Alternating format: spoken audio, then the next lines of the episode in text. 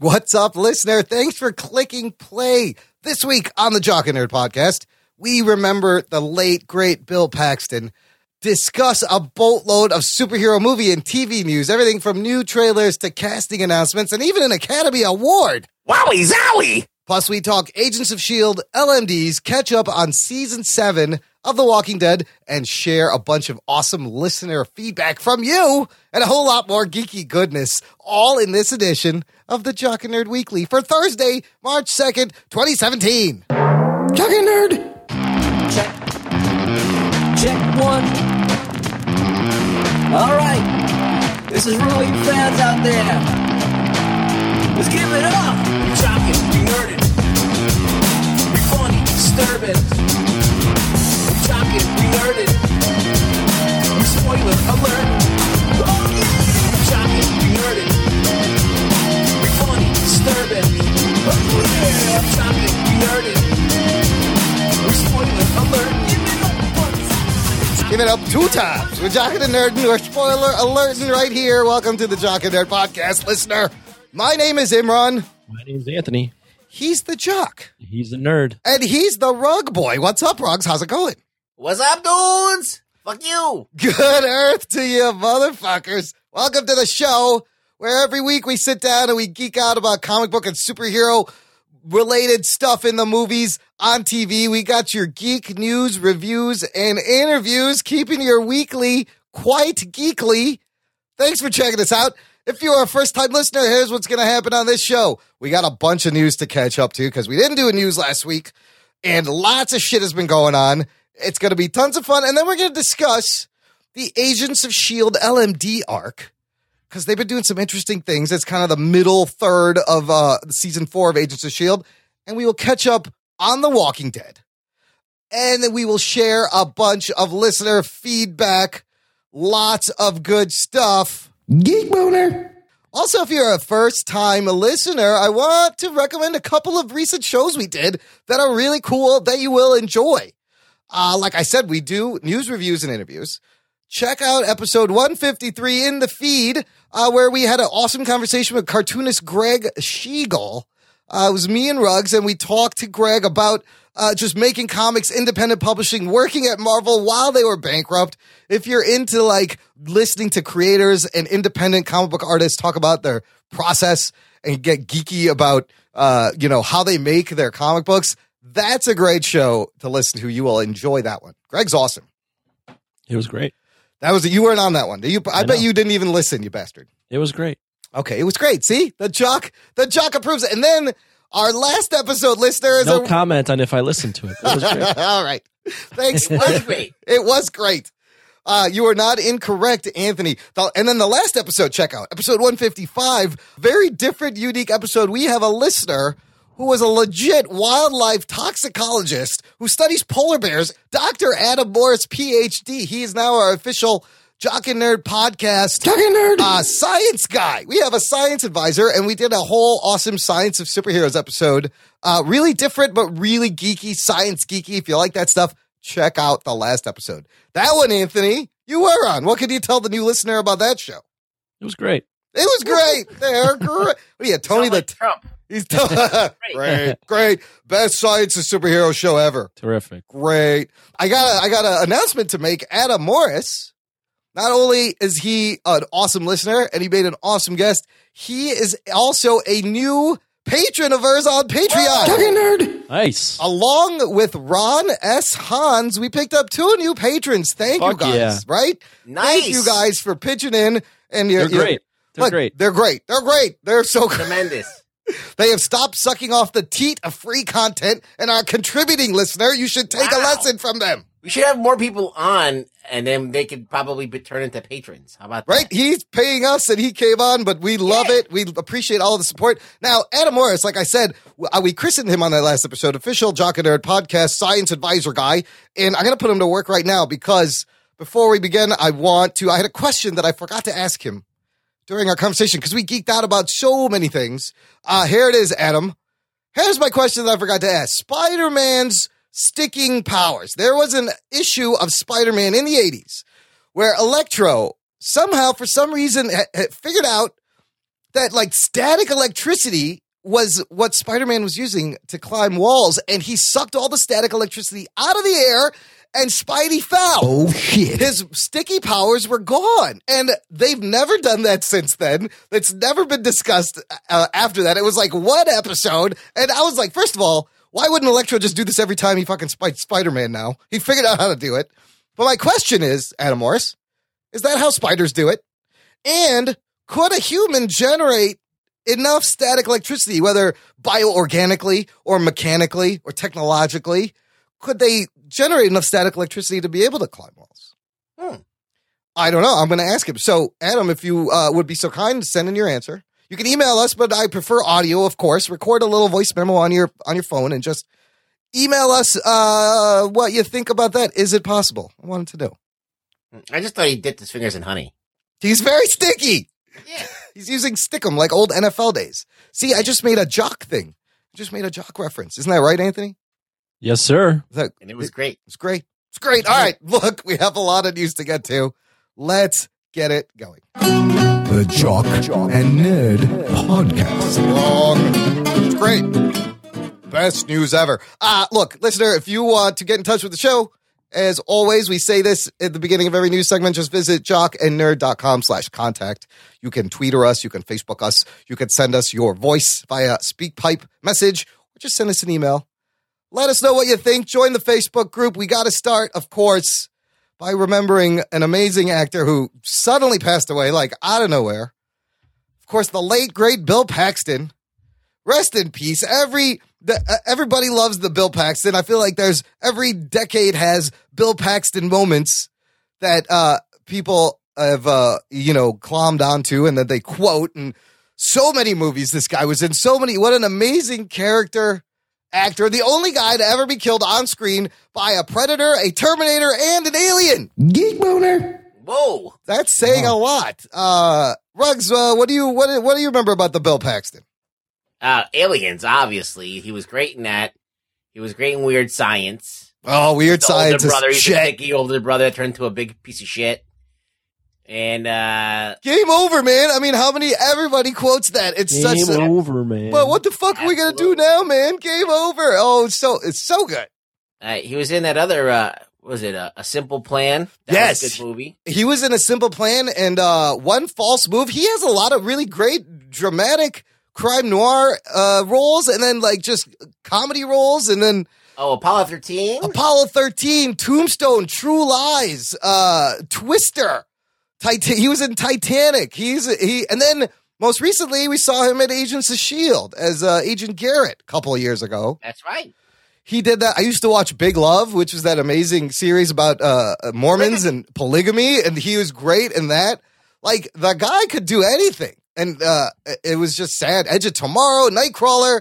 So did you ever find out why he died? It, I, apparently, I guess I heard it was like during surgery. There was like, uh, But what was the what? surgery? Really? Yeah, like after the surgery, something went wrong, or during it. But what was this mysterious surgery he was having? Was he having Uh, like some kind of thing that's embarrassing that no one wants to talk about? Yeah, Like- I mean, I don't know. I mean, it could have been a routine thing, and something went wrong. Like shit happens, Hmm. even in the most should have been basic- like, yeah, he was getting Complications following heart surgery. Heart, oh, Oh, see, heart and that surgery. there, that is a, the riskiest of surgeries you could have. That sucks. So Dang nabbit. Predator two, man, the, yeah, the guy. I mean, the so biggest thing much is, is aliens. I mean, they're, what do you mean they cut the power? How could they Yeah. cut the power, man? They're animals. How do I get out of this chicken shit outfit? Yeah, I mean, he was great. He, he always, I mean, over. he he just had that charisma, you know. yeah, it's yeah, really he good. that crazy grin. Yeah, he, he could play that crazy fucking guy real really easily. And like in Predator Two, he was like that. He was basically Mel Gibson, like that Yeah. that crazy cop that just went Yeah. in there and got his ass kicked by a predator. we will still get to see him in he wa he is in the Training Day TV series that is coming out. So he's in seven episodes of that. Oh, so okay. yeah, then there, and then there's sucks, another movie. Man. Sixty-one years old. That's pretty young. 61, very young and very sudden. You know who else I feel bad for? Uh, Bill Pullman, because I think a lot of people thought he died Oh shit. because you always get the Bill Pullman and the Bill Paxtons confused. And now, you know, Bill Pullman should probably come out and be like, no, I'm still good. That was not, that's not me. You're confusing me for the other guy. What is that? Just me? Nobody else confused I Bill don't- Pullman? I don't even know who Bill Pullman is. No, I, I, I distinctively know who they both are and never confuse them. Bill Like- Pullman? Pullman was Yeah, the, the president, president from Independence Day. Oh, that guy? Yeah. I guess. no. He's been uh, no, Yeah, I don't confuse the two. no. I know Bill Pullman's but, always like, had like those like serious like he's more of a serious he's got that serious voice where Paxton's always I was always like this guy's like a fucking maniac, dude. He's a crazy man. Yeah. That's even when he knew on Agents of Shield when he was on. You're like, there's no way he's playing a good guy. Right. He's this is fucking Bill Paxton. All right, so rest in peace, Bill. Let's start with the DCEU, fellas. Oh fuck. Batman news continues to go crazy. Uh, and uh, we, you know, the last news show we did, we talked about Matt Reeves walking away after Ben Affleck says, "I'm not directing myself." Matt Reeves is approached, and Matt Reeves walks away. Well, all that was wrong.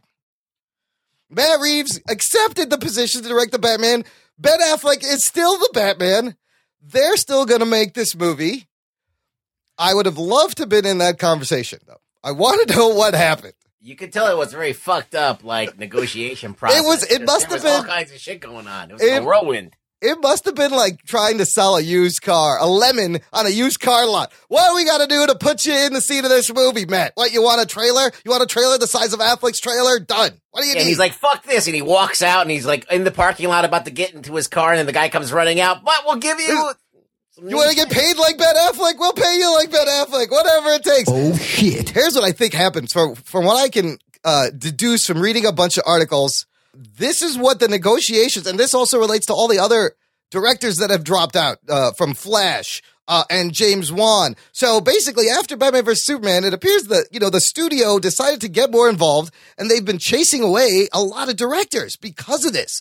Now, the ones that have managed to negotiate and make it back. Like your Matt Reeves, and actually like James Wan. Remember, for a second, there was a rumor that he was out of Aquaman. What I think their negotiation piece is they want, they'll come back, but we need creative control, which is very smart, which is the only way that, uh, you know, Warner Brothers may be able to save these movies. You have to get the, you want these directors, they're great. Now step the fuck out of the way and let them do their job. Man, you know, I'm like first off I'll say I like that they got Matt Reeves. Yeah. But man, I'm so done with this already. Right? This news just makes my head hurt. This is like Donald Trump press conference every day, back and forth. What the shit? Just make the movie already. Yeah, just So- do it and make it good. make a good movie. So look, Matt Reeves, he's got War of the Planet of the Apes coming out uh, this year. He did Dawn.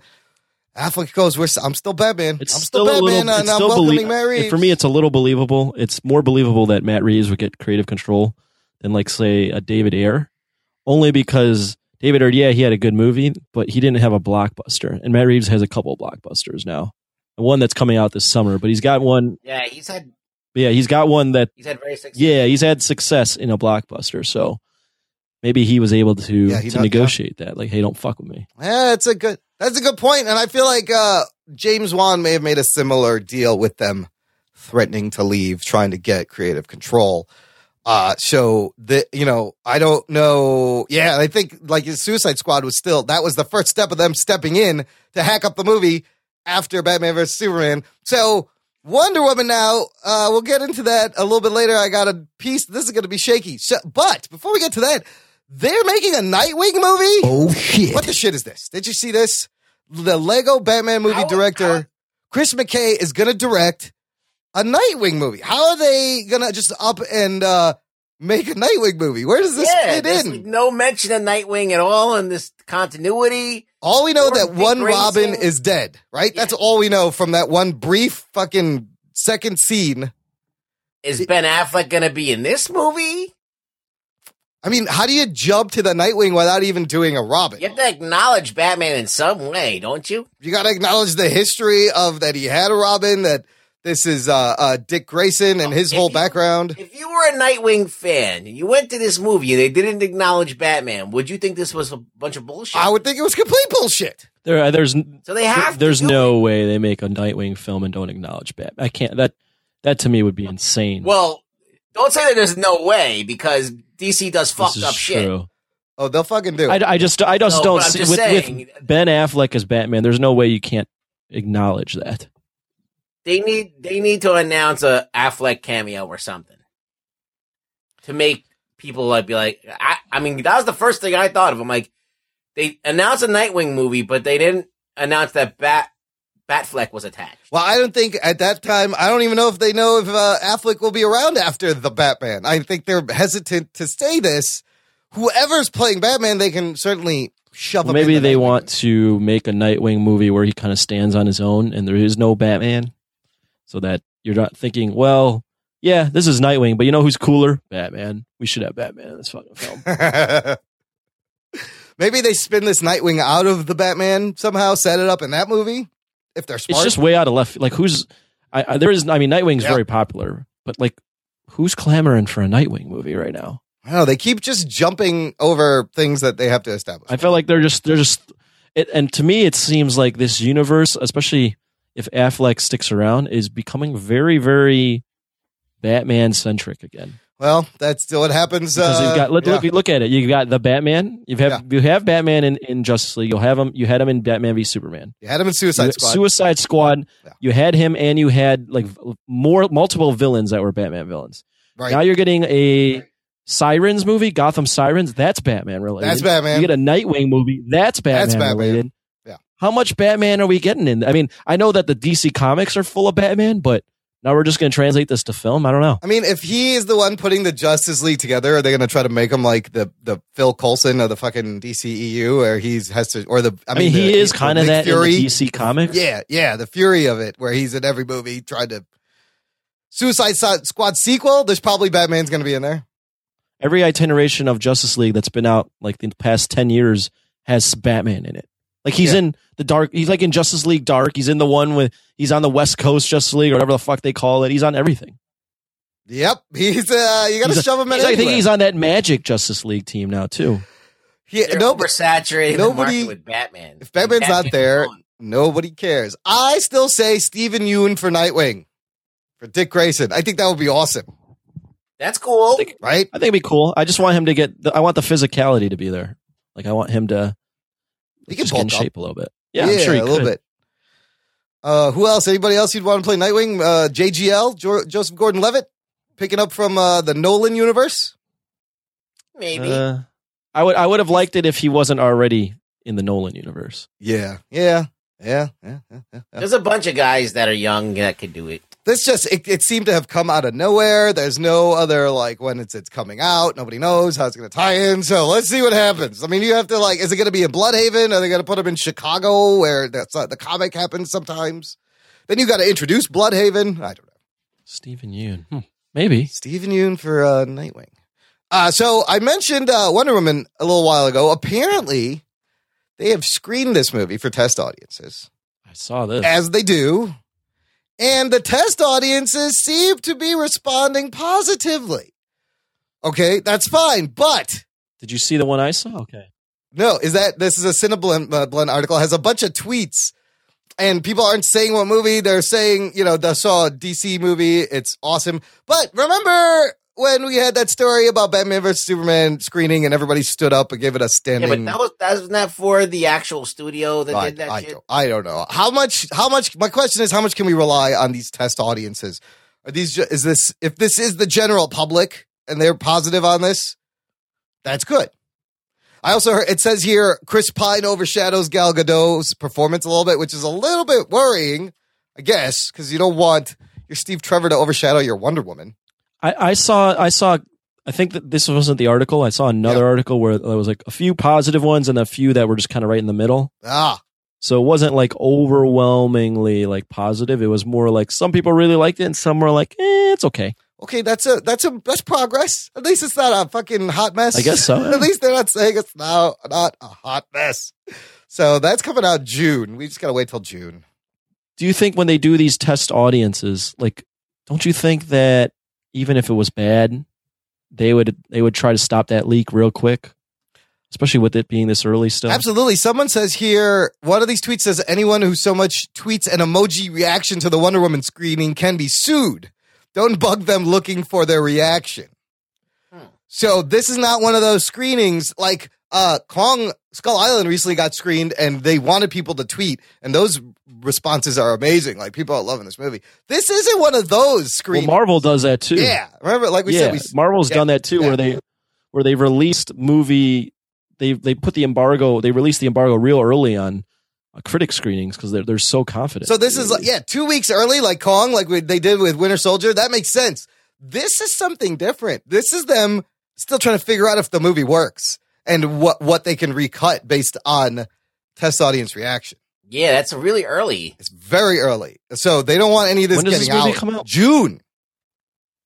June. Yeah. So They have there's- time to do shop. They, they to, still- have yep. They do have time to reshoot some stuff. So let's see if they uh can can take the uh response and Okay, fix. I'm telling you guys now, DC. Good Gal Gadot's boobs. more boobs, ten percent more. More boobs will fix any movie. Just fix it in That post. hot, man. Fix it in post. You do that little, you know, the little liquefy action on the boobs. Prego now. Oh, really? Yeah, she's got a second one coming out. She's fantastic. And she already had a kid. She, dude, she looks, did. she looks great as Wonder Woman. I mean, How do you have a kid and look like that? I don't know. Lots of work.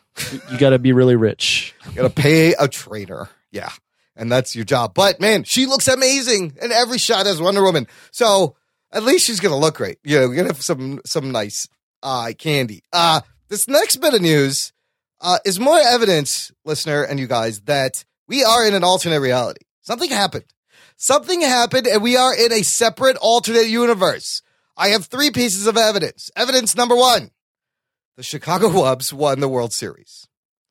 Evidence number two President Trump. Oh, Okay, shit. that's all I need to say.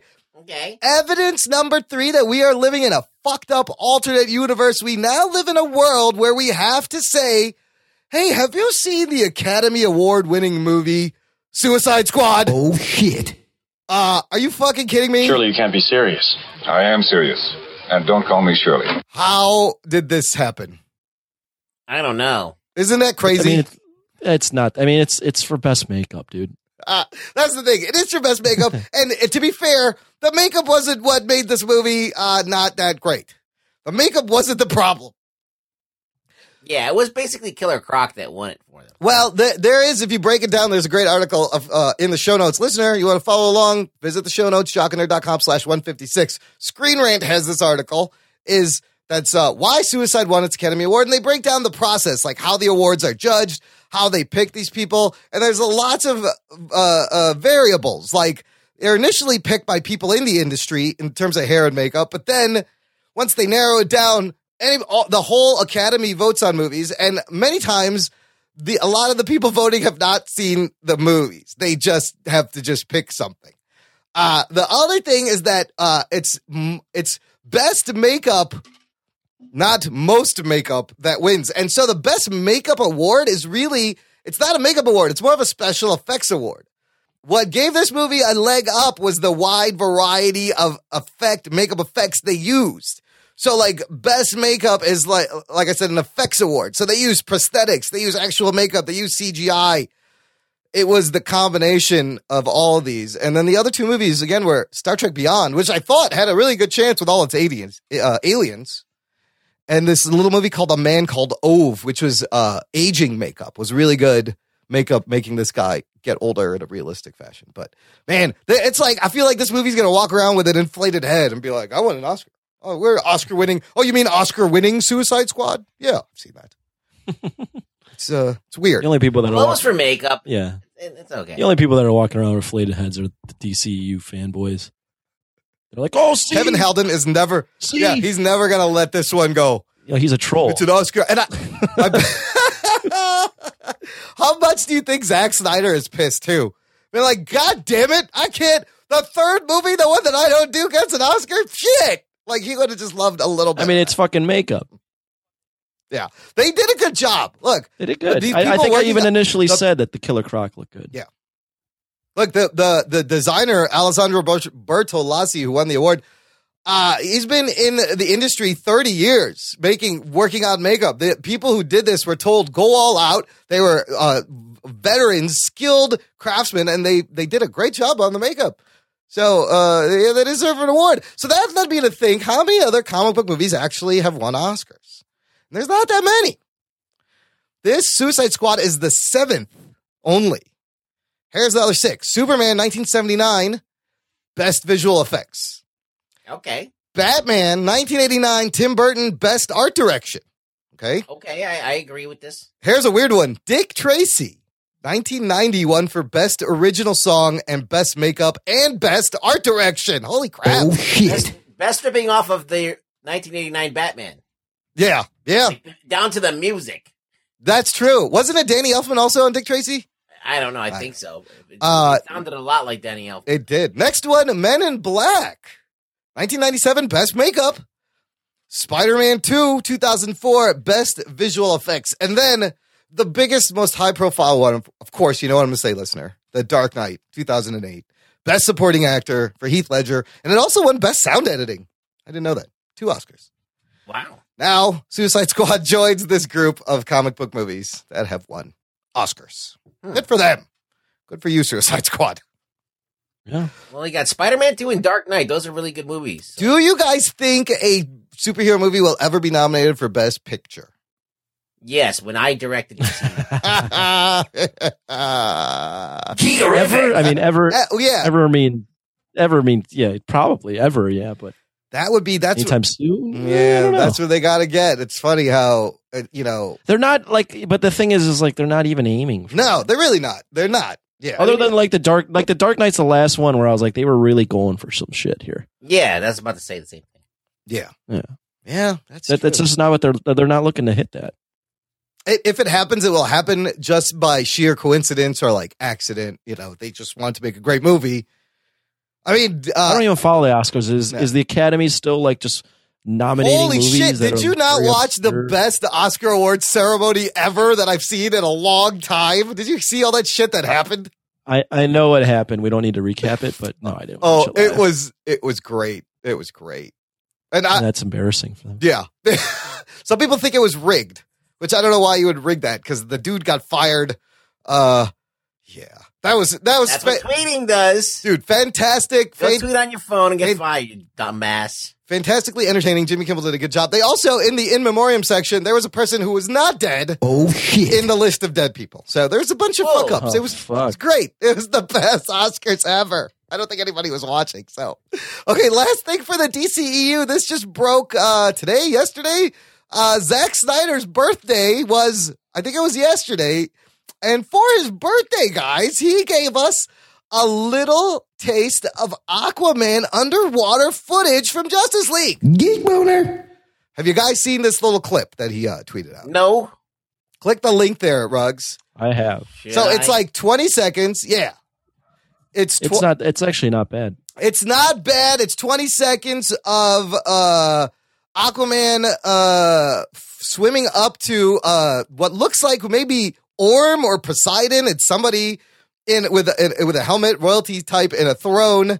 And uh you see there's a little bit of color in there. There's pink. I'm guessing this is wire work and green screen with CGI Yeah. hair, and those are actual people. This is not all because at first I was like, is that all CGI? But I don't think it is. Yeah, I think it, most of it is CGI, but I, I I was like, there's no way this is underwater. First off, No, this it does is look uh, like your wire work is a good suggestion. That might be right. wire They're just pulling him forward. I mean, he's flo- he's he's flowing. He's moving with very little resistance. But I gotta tell you, it looks it looks pretty good. I mean, his shit looks always good. looks good, and this looks it looks dope. I like this little, and you If see they his hand this- filming it. Yeah, yeah, yeah. If they can keep Do you this, think that that's thing, that could look be a CGI dude? It could be. It totally. It totally could be a CGI. CGI dude. Yeah. You think so? Because the water obscures it. It's well, it's really muddy and it's a little blurry, yes. But it also looks like he's just being pulled by some wires uh and and floated up. I just flip flopped him, Ron. you think it's CGI? We'll just flip. I, wa- I I It's a CGI At first dude. I thought it was CGI, but then I was like, maybe it's wire work and green screen with a painting back there or It could be, but I think what they do is they or a combination mocap they mocap. could combine it.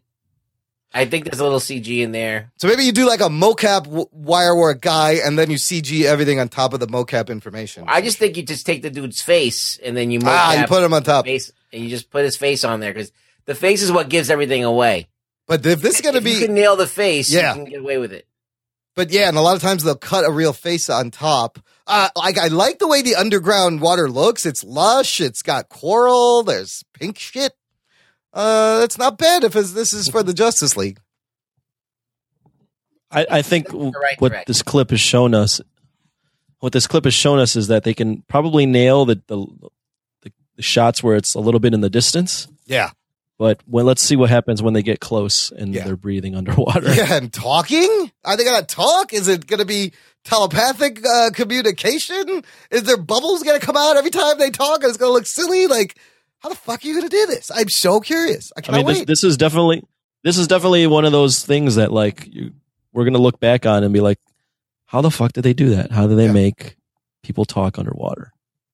I mean, is he's beating uh, James Cameron and Avatar to the punch? Because I don't think this has been done. this? no, I can't think of I don't another think this has movie, been done. especially Aquaman, where large parts of the movie are gonna happen underwater. The Avatar is going to be completely CG, so we don't we don't need. There's no mystery to That's that. a good point. Yeah, yeah. Hmm. Yeah. Well, looks Cameron good. will probably Look, do it better anyway. So never said. Sn- Absolutely. Never said Snyder's shit looks bad. It always looks good. It's uh the writing and the characters and the storytelling. All right. All right, mostly. All right. moving on. Moving on to Fox Marvel news, listener. By the time you hear this, Logan will be out for a couple of days. It's out. Uh, and it is 93% fresh Geek boner. on the Rotten Tomatoes. Not too shabby as When of will this you recording. See it? Uh, po- either. So we're recording this on a Thursday before it comes out. If I don't see it tomorrow night, I'm. Uh, it's going to be Monday night that I'll have to see it. Okay. But hopefully we can all see it and review it. That'll next probably week. be the next show. Yeah, I think It'll we should all next watch it. Listener, you will get a review of uh, Logan. Hopefully next show. And uh, I got there's a couple of new tidbits. We talked about how the critics came out. They showed it to the critics. Critics reviewed it positively. Blah blah blah. And then they increased the running time by three minutes. So of course. What do we think? Everybody thought there was a post credit scene. Like Marvel has been known to do this. Like they're adding it afterwards so it can't be spoiled. Well, I don't think that's what's happening. I believe there is no post credit scene, but there is something before the movie. Now, this is already out on the interwebs. Rugs, you tell me if you don't want me to spoil this for you. People can find this information. It came out today. Do you want to know what the deal is? Uh, I don't want to know. I want to be surprised. Okay. All right. All right, this is what I'll do. I'm going to take off my headphones, and I'm going to count to eleven. Is that enough time, or are you going to go longer than that? Uh, Anthony, do you want to know what this is? I clicked on the link, so Okay. Okay. Ru- let's go over it. Okay. Ready? Hit- Yeah. You got to hit that spoiler button. I will. Strap yourselves in, you fucks. Spoiler time. listener mild spoilers for logan if you don't want to know uh fast forward but before the movie starts there will be a Stan Lee and deadpool cameo uh, oh shit. uh, but to set up deadpool 2 what's going to happen is uh you're going to see this this was the sequence that was filmed in january and you're going to see Stan Lee and deadpool talking about Deadpool 2 and discussing various topics for the movie. And there'll be some original songs, some songs from the original film. So this is the closest we're gonna get to a Deadpool Wolverine crossover. Uh, th- I this is this is pretty cool. I wish I didn't know this, but there was no way to avoid it. So it'll be fun to see what it actually is. Okay, Ruggs, you're clear. All right. You done? Yes. Okay. Spoiler alert over. Very exciting. Let me say one thing about that. Yeah. I wish I didn't know that. I know, me too. okay, there you go. But uh, uh, it was like I'm like, should we talk about this? I was like, it's, it's out there. It's on fucking all the websites, and it's kind of cool. And uh, whatever. Moving on now. We know that Logan is the ninth time Wolverine's playing Logan. The nighttime Wolverine is playing Hugh Jackman, or the other way around. The nighttime Hugh Jackman is going to be Logan. He's done. However, there is one situation where Hugh Jackman would reconsider retirement of Wolverine. And it's something we all hoped he would say. If Marvel did it, Exactly. As reported by Screen Rant, Jackman definitely would have reconsidered calling it quits if Fox and Marvel Studios could reach an agreement that would allow Wolverine to appear in the Marvel Cinematic wants to be- Universe. he wants to be in the Avengers. He wants to be in the Avengers. He said, if that was on the table when I made my decision to quit, it certainly would have made me pause. That's for sure. Because I always love the idea of him within that dynamic. With They the should like make him wear a costume. D- just, uh, what do you mean? Like put him in the actual yellow costume? Yeah, yeah, you got to wear a costume. Everybody else is wearing a costume.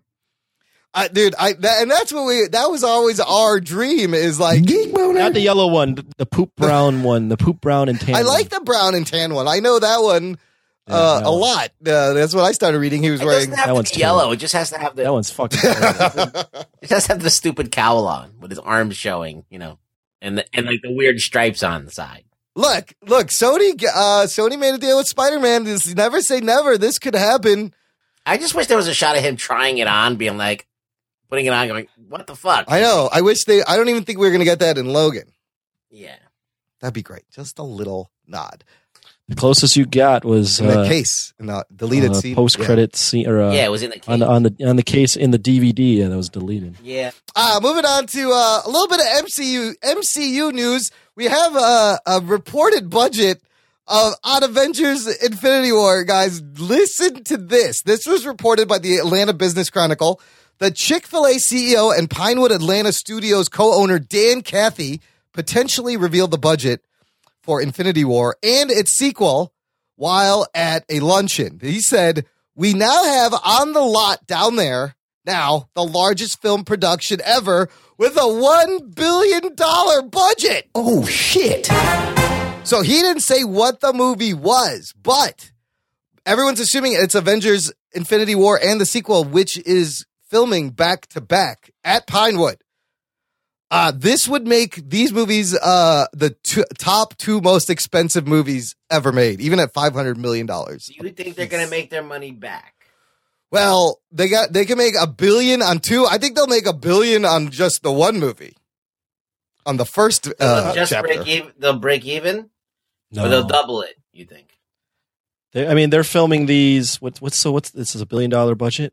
Billion dollar budget for the both movies, I actually filming think- back to back. I actually think they're saving money filming it back to back. Absolutely, absolutely, Yeah, Yeah. They're, I think both movies will make over a billion.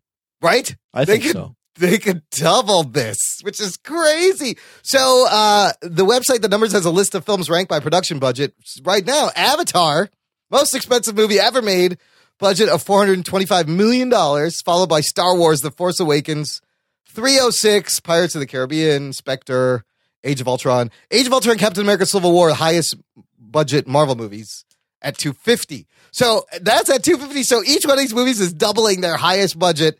Holy shit, dude. I mean, you, this movie, these is going to be epic. It has everybody, Space Wars, Thanos. You need all this money. I mean, both Avengers films made over a billion. Uh, Age of Ultron, which everyone thinks was a weak film or a weak made a billion, film, made right? 1.4. So if Avengers Age of Ultron can make 1.4 billion, these movies may make fucking 3 billion. They may break records for how much a movie's ever made. I mean, they're going to make a lot. They're going to make a lot. That is an insane of one. And it's gonna be great. billion. Gonna be great. It's gonna be the greatest movie ever. One billion dollars. Okay, time to get into some trailer talk, fellas. Uh. I can't. Wowie We had some really cool trailers, Dop, and to Wow, varying drop? Drop. You said trailers dop. are drop. Dop. I I mean, think he said "dop," but he doesn't want to acknowledge. we we had some trailers. You Dop. also earlier in the show said the Yeah, Chicago what was- Hubs won uh, the World Series. they're not called the hubs. acknowledgement. These are all things that uh, exist in my little universe. In my in the alternate. That This shit would alternate. slow me down. It doesn't slow him run down. One, Okay. no, not at all. nothing. You know what I mean. Listen to the context, listener. You know what I meant to say. I never Figure it out, you fucks. Figure it out. I don't pronounce anything the right way. The Chicago Hubs. So, a bunch of trailers to varying degrees of spoileriness. Now, Rugs, I know how you are with the trailers and the spoilering. You don't like to watch these trailers after a certain point, do you? Yeah, because like once I just need a little bit to get me tickled. I just need to see, oh, I'm interested in that. And then after that, like it, it's overkill because then I've seen all the greatest scenes in the movie. And then when I go watch the movie, I feel like I'm watching a trailer that I saw already. So Gotcha. Yeah, yeah. No, that is a valid concern. So let's just start with Guardians of the Galaxy. I watched this trailer. Okay, they dopped a new trailer. Yes. And uh okay. So this one, I think like they'd already tickled us, but we wanted a little more. I think this one out of all of them does a really good job at not giving away too much. What do you guys think? Do you agree with this one? I would actually, I would agree that they. Uh, it seems like the marketing on this, and I'm I'm happy that they're not giving away a lot, but it seems Yeah. like the marketing so far has just been, you love these guys, let's just Yeah. watch the band get back together. Yes, like th- there's literally been zero plot Yes, zero story until now. up until the very end of that trailer. Yeah. And even I then, mean, that was something that was shown. Let me finish. It- that was something that was shown, but it wasn't really. There's not much given away other than oh, you're meeting his dad. It's a great reveal of Kurt Russell as Peter Crow's father, Ego, uh, but in his human form. And I think that some of these scenes, some of these settings, they the, it must be his planet form. Like the I don't know which ones. See, I don't even think. See, they're not even. But you you know that you know Yes. that that's ego. Right. The casual fan doesn't even know that that's a fucking planet. that They're gonna up. blow their mind once they see this. Then they're like, "Wait, he's a what? Also, get the fuck out of here." But yeah. Yeah. yeah, no, I love this. Again, they're they're highlighting the characters, they're highlighting the the charisma, the chemistry, the humor. Uh, a, a little bit of the story in the sense of you see that Ayesha, the gold bad lady, and she's just kind of saying, "We see all your flaws, and we're here to to uh, eliminate you because you guys are flaws." But yeah, I don't no story, but it looks amazing. I probably would have not shown his dad at the end. But I that's- think I don't think it was bad. I don't think they they even gave away that much. I think they It's just just Kurt- wanted to show that Kurt Russell's in this film. Right? Yeah, and it's just Kurt Russell in a beard. He's like, "I'm your father." You're like, "Cool." it's Jesus. It's Jesus. I love the music. I love the choice of music. The Fleetwood Mac uh chains. You know, keeping in tradition to the awesome mix volume two. Um, I love that Fleetwood Mac song. Great classic rock. So and uh just yeah, fun trailer. See, I actually wasn't as high on it, and it and this sounds like contradictory to what I've said before, but I almost felt like it was just a lazy trailer. They're just showing you kind of the same thing again. Yeah, they're just showing you Yeah. the them just being them.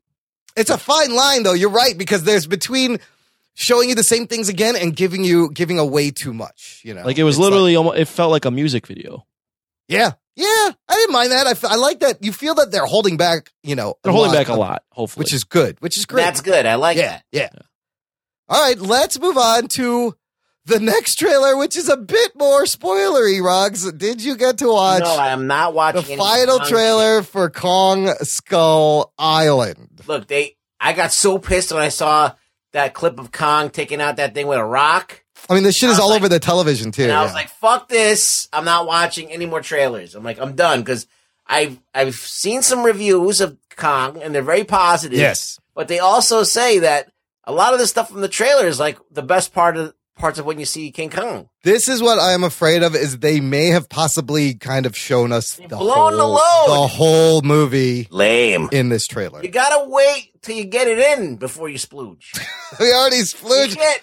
You, you can't splooge while you're taking that out of your pants. I mean, it makes me really want to see this movie more, but I will be disappointed if there isn't fucking more shit that uh, we haven't seen. Like, you see the fucking squid monster tentacles for a second. You see him. Uh, I do love the moments where he strips the tree down to a bat. Uh, he's fucking badass, and his scale is amazing. Again, another great music choice. Uh, 60s music, uh, appropriate. We got to get out of this place. Appropriate, uh, appropriate pick, but I think they might have just showed us the whole movie. yeah, now you just you just told me shit that I didn't know, and now you I know. asshole, Imran. Oh, Sorry. shit. Now I'm pissed at you. You fuck. Oh, uh, you just watched the movie to fill in all the middle parts of what happened. Ah, Yeah, I mean, it was it, the movie looks fun. First off, I'm I'm I'm super pumped for the movie. Uh, yeah, this trailer definitely showed us a lot, though. Shows a Holy lot. fuck! Hopefully, there's Yep. way more because wow, Oh, God, that trailer so. showed us a shit ton. Good humor. They put some jokes in. I feel like it's gonna have a nice balance of humor. I think they wanted to they wanted to highlight just how fun this was going to be. Yeah, it looks fucking fun, dude. Corey Hawkins is in this also. This dude's everywhere. Yeah, it's good. Do- They got a Dr. great Dre, ca- they got a really good cast for this film. Brie Larson, Tom Hiddleston, Sam Jackson, John C. Reilly. Uh, fucking who else is in here? Uh, Sam Jackson, did you say that? Jo- yeah, John Goodman, Loki, Tom Cor- Hiddleston, uh, Corey Hawkins. Corey Hawkins, yeah, George Uh, Clooney. not George Clooney. The guy that played George Clooney as King Kong. the guy that played uh, Doom in uh, Fantastic Four, the shitty Fantastic. Oh, Fantastic. Toby Kebbell's in Toby this Kebbell's, too. Yeah, Oh shit. Whoa. he was good. Yeah, I mean, he's already uh, played an ape in a movie. Oh yeah, he was uh Koba. Koba. Uh, Koba. Yeah, in the Matt Reeves. Wasn't that Matt Reeves? Also, that's the Matt That Reeves. was movie. Matt Yep. Reeves. Yep. Okay, so one more trailer uh came out, which is for Alien Covenant. This one, uh, uh, Ruggs, did you see this one? I don't know if it showed too much, possibly at the very end. I wish they hadn't showed that thing at the very end, but uh, this one uh, is kind of, I liked it because it, it, it gave you more about the story in terms of this mission is made up of couples. I thought that was interesting. Hmm. Everyone's paired up, this group here. Yeah. Did you see it, Ruggs? Or no?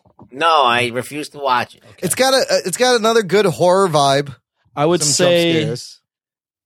I liked the trailer because I'm a Alien fan. right.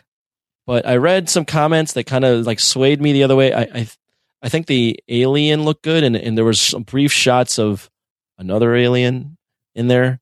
I think the only thing I'm worried about is although Prometheus was way out of left field and never answered any questions, Yeah. it kind of like built the world a little bit, and it feels Yeah. like this trailer is kind of this movie is kind of taking us back to that first Alien slash Aliens, like a mishmash of that Yes. and this is not new ground.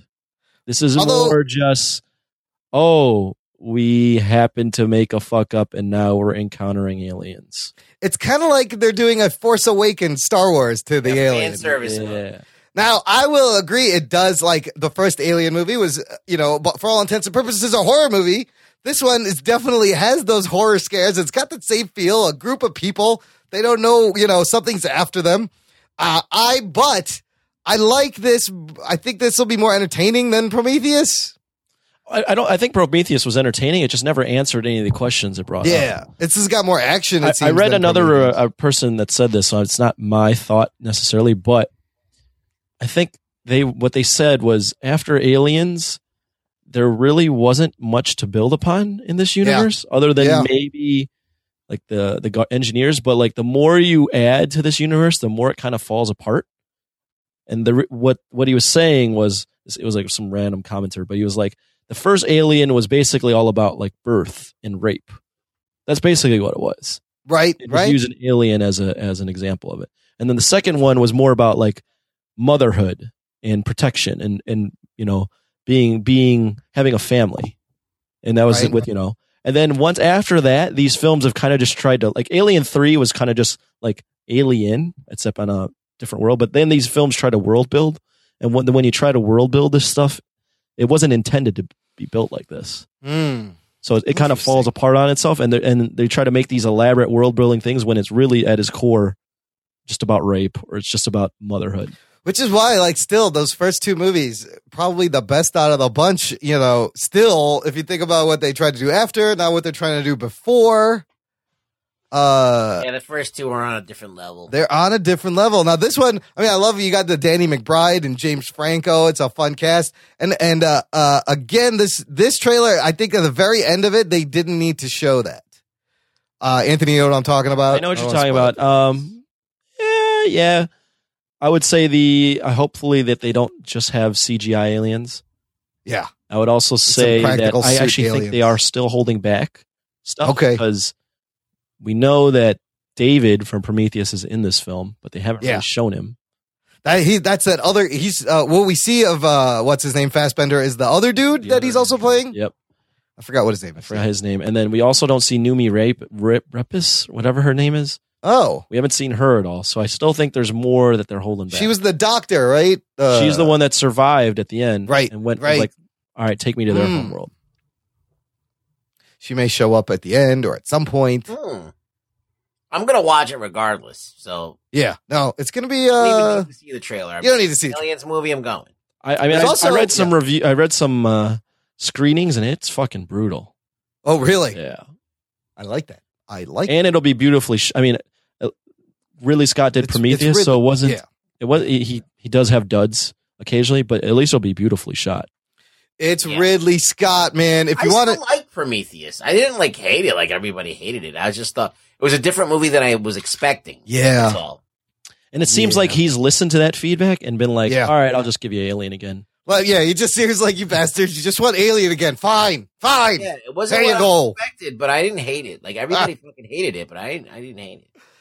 They're also they re- they uh, released a three minute prologue uh, called Prologue Last Supper, and it's weird. I, if it's a, I didn't know if it was a prologue that's not in the movie, but I watched it. Some of the scenes are in the trailer, and uh, basically, let me save you three minutes. It's just the couples hanging out uh, in the mess hall the night before they have to go to bed, and they're joking around, and there's like a pseudo scare that's not a scare and really nothing happens. And then she's just like, "You guys are great. You're doing an important thing. You've sacrificed a lot." And then it just kind of ends. So it just gives you a feel of the chemistry of the group, being that they're all either boyfriend, girlfriend, or husband, wife. They're all coupled, coupled up. So you can watch it. It's uh, it's just uh, it's all right. It's fine. Okay. You get, you get to meet the it. characters. Danny McBride's kind of funny. He's got some funny lines, of course, making everyone laugh. Being uh, what's his name? What was that guy? Uh, he's like uh, Kenny Powers in space, is what this fucking movie is. All right, let's move on to some DC small screen television news. Uh, remember we talked earlier how CW is getting another superhero show. It's Yeah. called Black Lightning. It was supposed to go to Fox, and uh, Fox didn't want it, and CW is taking sloppy seconds, of course, as usual. Well, we have our Black Lightning, everybody. Geek They have cast uh, actor Cress Williams, who has been who's on the Hart of Dixie, will uh, which I guess was a CW show. Hmm. Will return to the CW as Jefferson Pierce in the forthcoming Black Lightning series from executive producer Greg Berlanti. It also we got some character breakdowns and a quick synopsis. I don't know this Chris Williams, but he Yeah, looks Hart of Dixie's not on my mu- must watch. right? It's not. uh, let's see. We have so the character breakdown for him is uh, handsome fit with an athletic build, former three-time gold medal decathlon winner who is now principal of a high school in South Central Los Angeles. Whoa. He's a father figure. That sounds like that Lean on Me movie. A father figure to his student and hero to the local community. Jefferson is charming, charismatic, smart, and has both warmth and humor. Devoted to his two daughters, remains deeply in love with his ex wife, Lynn. Great passion for justice, quick temper that he has spent years learning how to control. Think Idris Elba. He's the lead. So that's the character of Jefferson Pierce. That will be Black Lightning, which the show centers on Jefferson Pierce. Coming out of retirement as a vigilante and DC legend Black Lightning. Uh, I like the character breakdown. It's like be an actor that we can't get to be on this show. Yeah, he's like, we need someone uh, like Idris Elba. Of course, not Idris Elba because he'll never. You won't do this. Yeah. we need Idris Elba light. Can we get that? Uh, we have more awesome casting news. A lot of crazy casting. We're gonna move on to the Marvel Inhuman show, which is uh, uh, they they've set it to come out this September. We have cast uh, our Black Bolt, Medusa, and Karnak. Geek boner. Yay. all of them. In the lead for Marvel's The Inhumans as Black Bolt is actor Anson Mount, who Whoa. is star of AMC's Hell on Wheels. He's going to be Black Bolt, King of the Inhumans. I don't know this guy or Hell on Wheels. Ruggs, you watch Hell on Wheels? Uh, I, s- I know who he is. He's basically like a poor man's Jim Caviezel. Oh, shit. Oh shit. Oh, That's pretty he's got good. a good face. He's got a great face for Black Bolt. Plus, this role, you don't have to say anything. I wonder what the audition was. They were just like, just whisper hello. And he's like, hello. That's it. You get the role. Do you think they're gonna have like a thingy that he can put on and then he can talk? I mean, in the comics, they they would do like there was a safe space in Attilan where it was like he could they could go in there and he could actually speak. Like the cone of silence? Yeah, it was kind of like an astral thing. It wasn't reality, but they would all meet in their head or something where he could actually talk. So they could do that. You but know what's a similar really- performance to this? what? When Tom Harding did Bane. Uh, how's that? You didn't ever see his mouth move. So he was No, but this is oh, that's true. and this guy's not really going to move his mouth. So This is lot the of- opposite. We'll see his mouth; it just won't move. Yeah. So it's a lot of like a lot of eye expressions, a lot of Yes, physical physical a lot of uh, about to say something as a threat, but not actually saying something. So a lot of parting of the lips. That's all it'll be. Whoa. That's what his audition was. Let me see you part your lips. You get the role. That's beautiful. Actually, I think gotta- even Black Bolt like doing that, whispering, like yeah, that'll shockwaves. that'll destroy it. Yeah, you got a pretty mouth, Anson Mount. Uh, Oh that's shit. why That's why he got the role. Medusa has been cast.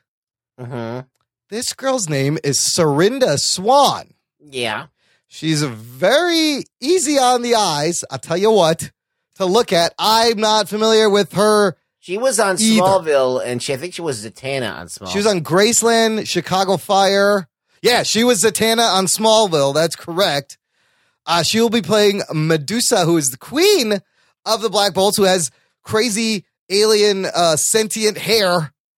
Uh, that so uh, they're saying she's going to bring a the Ser- Serinda Swan brings a regal elegance as well as a sense of inner strength, fierce determination.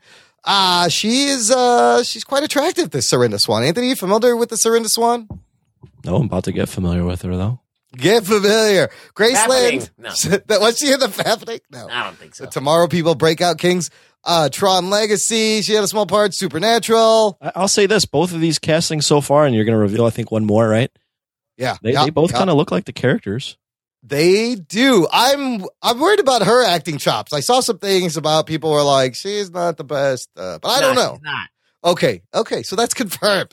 And But then she's not like horrid. Okay. She's just, you know, she's like when, uh, remember when we watched, uh, Agents of S.H.I.E.L.D. and we thought Skye was a little bit of a bad actress? in the beginning, yes. yeah, she's gotten so much better, but I Yes. mean, kind of like the same thing. All right, there's room to grow, rugs. That's what you're Yeah. saying. So yeah, so far they look the part very, very well. And then finally, Karnak, which is Karnak is Black Bolt's cousin and has those weird powers where he can uh figure out what to do, tactical things. He can figure out machines. This guy's being played by Lost and X-Men The Last Stand veteran, veteran actor Ken Leung. Geek We got an Asian guy. We Oh, got that an Asian fucking bro. guy. Yeah. Yeah, that Yeah. guy's awesome. He's in everything. He's everywhere. Rush He's Hour. everywhere. That's where I remember him from. He was in Rush Yeah. Hour. Oh yeah, he's in The He- Sopranos. He's, he's like- in Lost. He's, he's like, come on, fight like a man, fight like a man. oh yeah. and then Oh, Christopher he's a shoots him. person person of interest. He played Miles on Lost, uh, and then Kid Omega in X Men: The Last Stand. Great actor. This guy's a great character actor. Again, another really good pick. Like this is a great pick for Karnak. I can't. This this show's gonna be awesome. And let's not forget they're filming it in IMAX with IMAX cameras, IMAX money. It's gonna be nuts. Jeez, you're like about to bust a vein, dude. Holy shit. I can't wait for Inhumans on TV uh, with IMAX screens. Okay. So good stuff there. Uh, Marvel needs another show. Do they? They don't have Do they need another show? Well, if you're trying to keep up with like the CW DC network. I am. I am. But, I like, am. you got Netflix, I'm somewhat intrigued by the Inhumans because I really, I really and thoroughly enjoy Black Bolt as a character. They're they're great characters and done well. Like it, this could be really awesome. So uh, casting news continues over at Fox with uh, Matt Nix's X Men pilot. And remember, this is the one where it's going to be about a family with mutant kids, and they're on the run, uh, underground mutant uh, uh, network and stuff. A couple of interesting cast choices. Jamie Chung cast as Blink in the pilot. Oh shit. Jamie Chung, who who's playing uh, uh Valerie Vale on Gotham. Yeah. was it? She was the real world girl. Yes. She was on Real World, I don't know, San Francisco or something. I don't remember. She was on uh, San Diego. She's fucking hot, dude. San Diego. Yeah. She was. Uh, I loved her, dude. She's smoking. She's smoking. smoking, and uh, She's yeah, been You acting for said a little past bit. tense. I say present tense. What did you say? Oh, still. Oh, she, you said she's still hot. Is that what you said? she's still yeah, she is. She's great. Like I loved her. I'm like, no, she's still hot. She's still. Yeah, hot. you're right. You're right. Look, she's uh, wor- she's she's working on her Fox superhero creds. Like she had a great run uh, on Gotham, and now she's playing Blink. Blink, who we saw in. uh Did we see it in the Last Stand? Wasn't there Blink in the Last Stand? She was Yeah, blinking around was there. a little bit. was that, in good. the Last Stand or Days or of Days Future of Future? Past? No, Days of Future Past. Days of Future yes. Past. Blink has the ability to teleport almost anywhere. Blink's real name, Clarice Fong Ferguson in the comics. And then she can also focus her abilities into spear like forms, giving her an endless amount of range. So that's a great cast. Then you got uh, Stephen Moyer from True Blood cast in this pilot. I believe he is going to be, he might be the dad of uh, the family. Okay. And this came out, uh, Amy Acker, who's done lots of television. She's gonna be the hot mom. She's gonna be the mom. She was in Person of Interest and Angel, and she was wasn't she just in? uh Was that Agents of Shield for a while? I don't remember. What the fuck is this show She's about? been in a lot of Josh. This is the show about the family of mutants that's on the run. Right, right. They don't. I don't think they have a name yet. Uh, this is all for the pilot. Matt Nix wrote this pilot, but this is the pilot that's also going to be directed by Bryan Singer and produced by Simon Kimberg, Jeph Loeb, Lauren Shuler, Donner, and then finally they've cast another X Men. So already we have Blink, and you're going to get Polaris. I really like that they're pulling actual X Men into this show. Uh, J, uh, the Emma Dumont. I don't know her. She's uh Bunheads. She's from Bunheads. Anyway, she's been cast as Lorna Dane as Polaris, who has kind of Magneto like powers. So they're pulling they're pulling some X Men uh, people into this show. Uh, I don't know when uh, it's going to start, but they're going to get a pilot. Hopefully, it gets picked up because it's a pretty it's a pretty good cast, pretty good veteran TV cast right here. Hmm. So I still think they need a couple more people to round it out. So though. is is Blink yeah. the the lead? I don't know. no, I think that But she's, she's gonna one of the- be like. I think that Polaris is gonna be the head of the X Men because she's like got the most cred, Mhm. right? Yeah. She's like Magneto's daughter. I don't know. Blink may be someone that like friend befriends the family and tries to help or goes between. Actually, or- Jamie Chung is older, so she's she's probably. In, I don't know. It's really weird. Maybe Blink's in charge, and then uh, these kids are uh, like little kid mutants. Well, Yeah, it's going to join. be a younger girl than Jamie Chung. Yeah, but yeah, Jamie Chung. This Blake is definitely older than that. Polaris looks very young. So we'll see. We're gonna get another X Men Fox show, which is fun. Okay, two more things before we're done with the news. Uh, You guys remember Castlevania? Anthony, do you know what Castlevania is? Familiar? I've uh, I've heard of it. It's a video game. Classic video game uh, on the NES. Was it on the NES Oh, originally? this fucking game. It was on remember pl- Nintendo. This- Yeah. this game, Yeah. I remember. So Symphony this is of the kind of exciting. Adi Shankar, the guy who brought you, uh, I think he did uh, Dirty Laundry, that Punisher short, and uh, the Power Rangers, that that Dark Power Rangers fan film Mhm. short. Adi Shankar, executive producing, with writing talents from Warren Ellis, Oh shit. are produ- are bringing you an, a dark animated Castlevania show for Netflix. Whoa. Uh, it might come out later this year, and uh, Adi Shankar has gone on and said this is going to be R rated as fuck. Like he's like, this is going to be an adult, dark, violent. He wants it to be the best fucking video game adaptation we've had to date. In Shankar's words, R rated as fuck. Uh, but Warren Ellis and Adi Shankar uh, bringing Castlevania, that's pretty cool. Well, Warren Ellis is adult as hell. So He's very adult, amazing comic book writer. He, uh, uh, the one here is Transmetropolitan. They give him credit for, but he's done many other things. Uh, so he, they, they want to do Castlevania done in the vein of Game of Thrones, and it is animated. At first, I wasn't sure, like, is this live action? Super violent, satirical, animated. That should be cool. Even if you don't play video I'll, games. I'll be checking it out. Yeah. Yeah.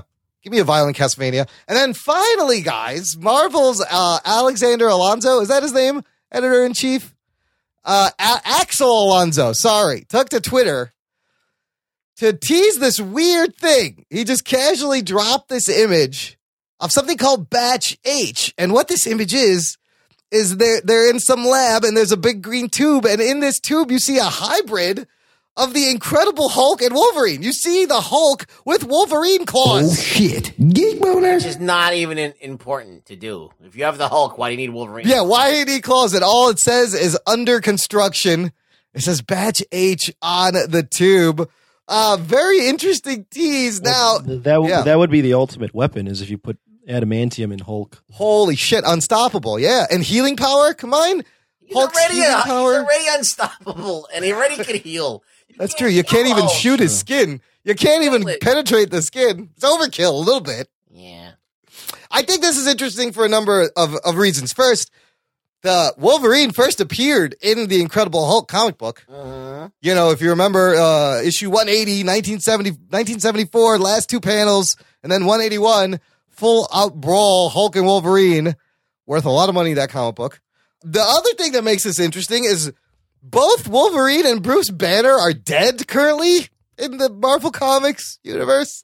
If uh, if you haven't read Civil War, I may have just spoiled it a little bit. Prepare to be spoiled. In Civil War, Hawkeye fucking kills Bruce Banner, Yep. and uh, Logan's been dead since 2014. You know, the main one. All we have is X23 as Wolverine and an alternate universe old man Logan walking around. So that's kind of, is this, I mean, is this how they're bringing both characters back? It's kind of interesting. Hmm. What do you guys think of the image overall? What do you think? It looks cool. Right? Yeah, it looks cool. I mean, yeah, it's, I, I would. I mean, I would have imagined that they would have done something like this where they just combine character power. I think they've done stuff like this where they character powers get combined and they create these weapons. Well, there's also, like, let's say you like put like let's say you put like Captain America's body and Hulk and Tony Stark's mind together, like stuff like that. Yeah, and they've actually we've had a Hulk Wolverine fusion just recently in uh when they were doing Secret Wars, the Civil War miniseries, which was an alternate take on Civil War, where it was a world where Tony Stark and Steve Rogers never the conflict is keep keeps going on. Like the conflict never ended between them. Logan at some point transforms himself into a Hulk in that weird spin-off miniseries. Hmm. So they have done this before, but I thought that was a, a weird tease. I like it when Wolverine fights the Hulk. A, Yeah, I don't want them to be the same person. I want them to fight each other. I love the image is cool. It's a great painting. Yeah. All right, that's all we got for the news. Listener, we're going to play a couple of quick promos, and we'll be right back to talk about Agents of S.H.I.E.L.D. and The Walking Dead. Now I gotta pee. After these messages, we'll be right back. It's not just any day. It's Mr. Throwback Thursday. Hey, this is Jamie. And this is Bill, and we are the Mr. Throwback Thursday podcast. Do you remember when the wheels were steel and the beats were real? We do, and we talk about it every Thursday. You can check out Woo News, One and Done, Record of the Week, and a whole lot more. That's Mr. Throwback Thursday, keeping it classic on iTunes, Stitcher, and at highvoltageradio.com. And always remember, new school stale, old school fresh.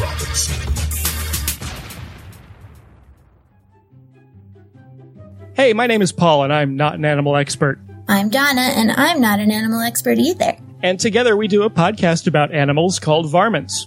Every week, we pick an animal, do a bunch of research on it, and bring you some interesting facts about that animal. But we don't stop there. We talk about that animal in movies, TV, and other pop culture. And we talk about whether or not the animal would make a tasty dish, and how intelligent we think that animal is on a scale of 1 to 10. It's exactly like one of those fancy PBS nature documentaries. Except, not at all like that really in any way. We're on iTunes or wherever you get your podcasts from, and we're at blazingcariboustudios.com. Trivia Geeks, the unpredictable game show podcast, is back with a brand new season.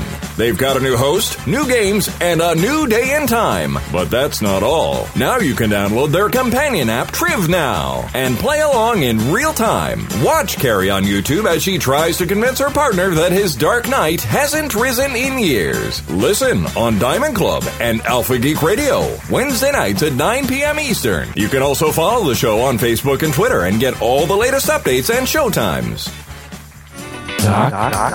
and Hey, listener, since it's uh, the first show of the new month, I want to thank all of our patrons on Patreon and all the people who have joined the Jock and Nerd fan club, which you can too at jockandnerd.com slash Patreon. You'll be helping us out and you get tons of bonus audio hours, eight hours of bonus silly audio on there, post shows, uh, pre shows, whole episodes, instant reactions. But I'm going to take this time out to thank all of our awesome patrons. We got David Zika. Uh, you want to check out Zika's viral comics on eBay. Jimmy McPike, Jesse Looney, Adam Morris, Ron S. Hans, Marie Hopkins, David Milofsky from A Place to Hang Your Cape, and Philip Milan. Thank you guys so much for all your patronage and your support. Join the Jock and Nerd fan club, listener. You will not uh, be disappointed. I can guarantee there's tons of fucking wacky, wild audio to be consumed just waiting for you. Jockandnerd.com slash Patreon. All right, look. Agents of S.H.I.E.L.D. is in season four. It could be the last season of this show. This is the second time its time slot has been pushed back. We're going to talk about this LMD arc. So, of course, I'm going to give you another one of these. Strap yourselves in, you fucks. Spoiler time. Here, let me let me say something real, real Yeah, quick yes. before you start because Yes. this might be my only chance to say something. As you guys know, or if you don't know and you're listening to the show this first for the first time, I haven't watched like more than one episode of Agents of Shield this year. So, with that being said, you might not hear me talk. I'm still alive. I'm just listening right now. So, Imran, go ahead and No wake me up when I- we talk about something else. I will. I'll poke you. Yeah, I appreciate. I appreciate the disclaimer. Look, we won't spend too much time on this, but I do want to talk about it because it's kind of cool. The first arc was Ghost Rider arc, and that was it was crazy. It was unexpected. You know, clearly they think this is their last season. They're pulling out all the stops. And then the second arc, this LMD arc with Ada and Radcliffe and artificial intelligence and and the Darkhold being the tying thing throughout these arcs. I really enjoyed this LMD arc. Rugs, uh, what did you think of the LMD arc? We just that we just they're taking a break, so they aren't going to be back till April. I understand. Well, the thing is, they opened up with Ghost Rider, right? And Yeah. Ghost Rider was great for the visual effects Yeah, and introducing that kind of magic into Shield. But I feel like the LMD arc is actually superior yeah, than the Ghost Rider arc. Like, uh, they were bogged down with those ghosts and that weird Yes. looking stuff going on. And it was, it was just, some of it was a little lackluster, but LMD, I think every episode I was tuning in to see what the fuck was going to happen. I love Ada. She's hot.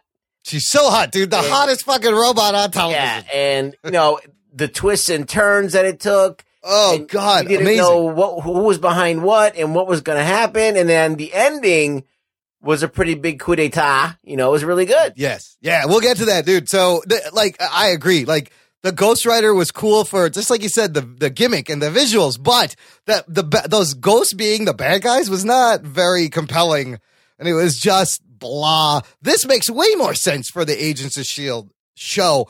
Uh, it maintained awesome momentum throughout. So this is episodes nine through fifteen of season four. Great momentum, more realistic than Ghost Rider. I love how the Darkhold is still the thing that's tying the whole thing together, but it's enhanced the science. This is Ada's become a, a, a robot enhanced by magic.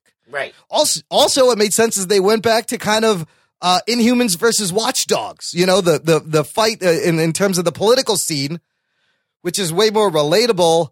And they had the little, you know, I think with the Ghost Rider, they had to do the Doctor Strange tie-in that may have held them back.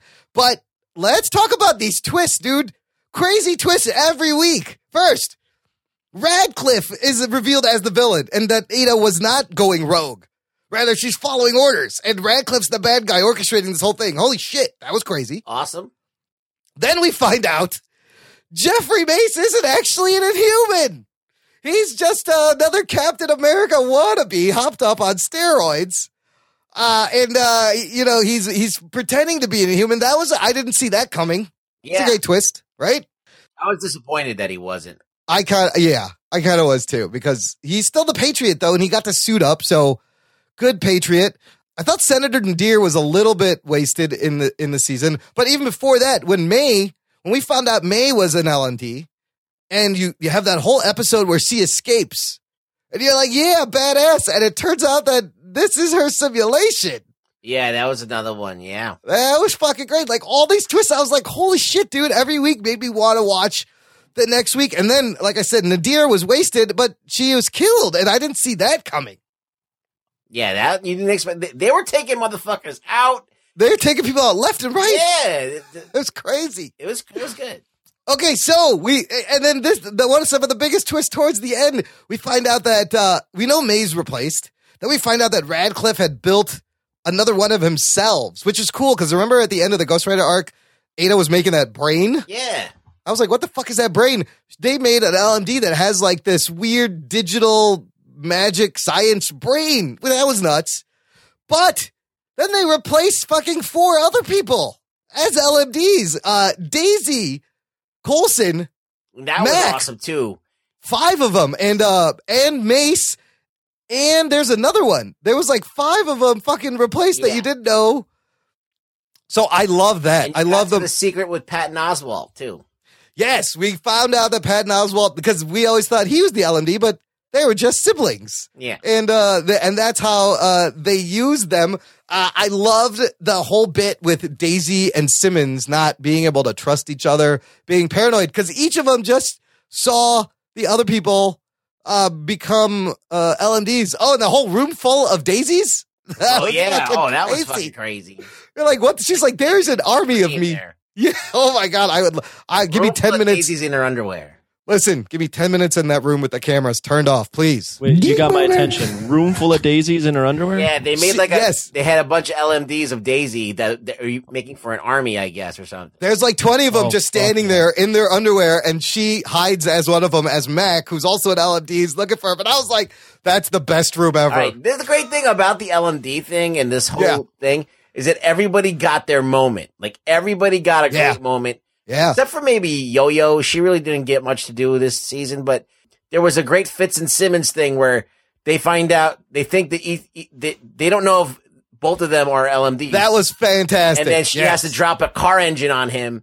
And it was just pretty awesome. That whole Fucking Fitz, dude, the way he played it. Like, I wasn't sure at that It was moment. good too. It was It was so good. Like, the computer alert goes off, it shows them, and they're like, one LMD detected, and they look at each other, and I was like, oh. Look, no one's shit. watching this show, but it's going out in a blaze of glory. They they are definitely going out in a blaze of glory. So after they replace four or five LMDs uh, with the Shield agents, uh, Ada fucking kills Radcliffe and puts him in the framework. So all these people are in this thing called the framework, and it's really just the Matrix, isn't it?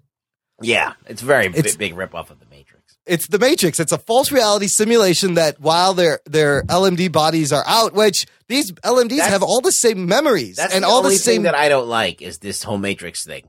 Thing if they didn't do this Matrix thing, I, I would like it more. I feel like that's a cop out, but uh, so I'm gonna give it some criticism. I feel like that locking people up into like a machine so they can live forever. I'm like, be more creative than that. You know, that's really kind of like hum ho. So Anthony, check this out. At the end, Mhm. uh, they they never find all the the the real agents that were replaced with LMDs. They're still missing. So Daisy and Simmons are like, we're gonna go into the framework and find them. The framework is this thing Ada has put everyone in to think that they're living. But now, and it's it's all designed around their world. So at the end, the LMD May blows the the base, and everyone's in the framework. And in the framework, Hydra is controlling Shield. May's there. It becomes Agents of Hydra. This is the next storyline they're doing.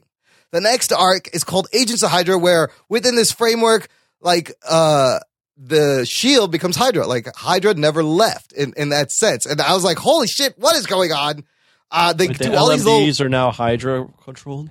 no, inside Ada put all these people in this matrix type framework while their LMD counterparts are in the real So world. the next season is going to be them in the framework trying to fight Hydra that's in the framework. And and Daisy oh, wait, and season, Simmons season four just ended. No, this is like the middle. So what they've done is they've split this up into like three arcs. Uh, when you say season, then it confuses the fuck out of it. yeah, me. it's still the same season. So we did Ghost Rider, we did LMD. The next one is called Agents of Hydra, I Got believe. And uh, it's all going to be this fake reality that's been programmed by Ada to fool them while they're trying to find them and get them out of the Matrix. Holy shit, it's crazy. So, like Rugg said, I think they're going balls out. They're like, if this is our last season, we're going to go balls out. But it's possible it's not their last season because uh, the ABC boss uh, said a lot of things about Inhumans running side by side with Agents of S.H.I.E.L.D. You know, Inhumans isn't going to start till the fall, and that would mean that Agents, he's just assuming Agents of S.H.I.E.L.D. gets picked up for a fifth season. But this. This may work actually to bring people back because it, it it got better. It got pretty interesting. Well, it helps that they can just go places they couldn't go before. Yeah. And, you know, kind of, I mean, people were getting killed. Blood, blood, blood was everywhere. Yeah. It's very violent, very dark. There's no, you know, people aren't safe. They're just killing people. Uh, I, I gotta give them props. It's not, it's not bad. Yeah, there was brains all over the place. I've just been looking at pictures of Chloe Be- Bennet in a bikini. Fabbening pictures. no, no, but th- what's weird though, if you look up Chloe Simmons or Chloe, uh, Chloe Bennet, sorry, not Chloe Simmons, Chloe Bennet in a bikini, a lot of like Ivanka Trump pictures pop up. It's weird. Whoa, weird. In a bikini too. Looking strange. So, Anthony, the last shot, That's imagine my this. contribution. Yeah, the last shot of the, the episode was uh, the Triskelion Okay. You know, you see May, they pull back, but instead of the shield logo, it's the fucking Hydra logo on the building. What? Yeah, this is in the framework in the reality that they are in. So uh, this is gonna like it really does open them up to do a lot of crazy things, go places, do things they they wouldn't be able to do inside reality. I'd have to watch Um, this because so- it's somewhat confusing hearing you guys talk about it. I would just watch uh just start at episode nine.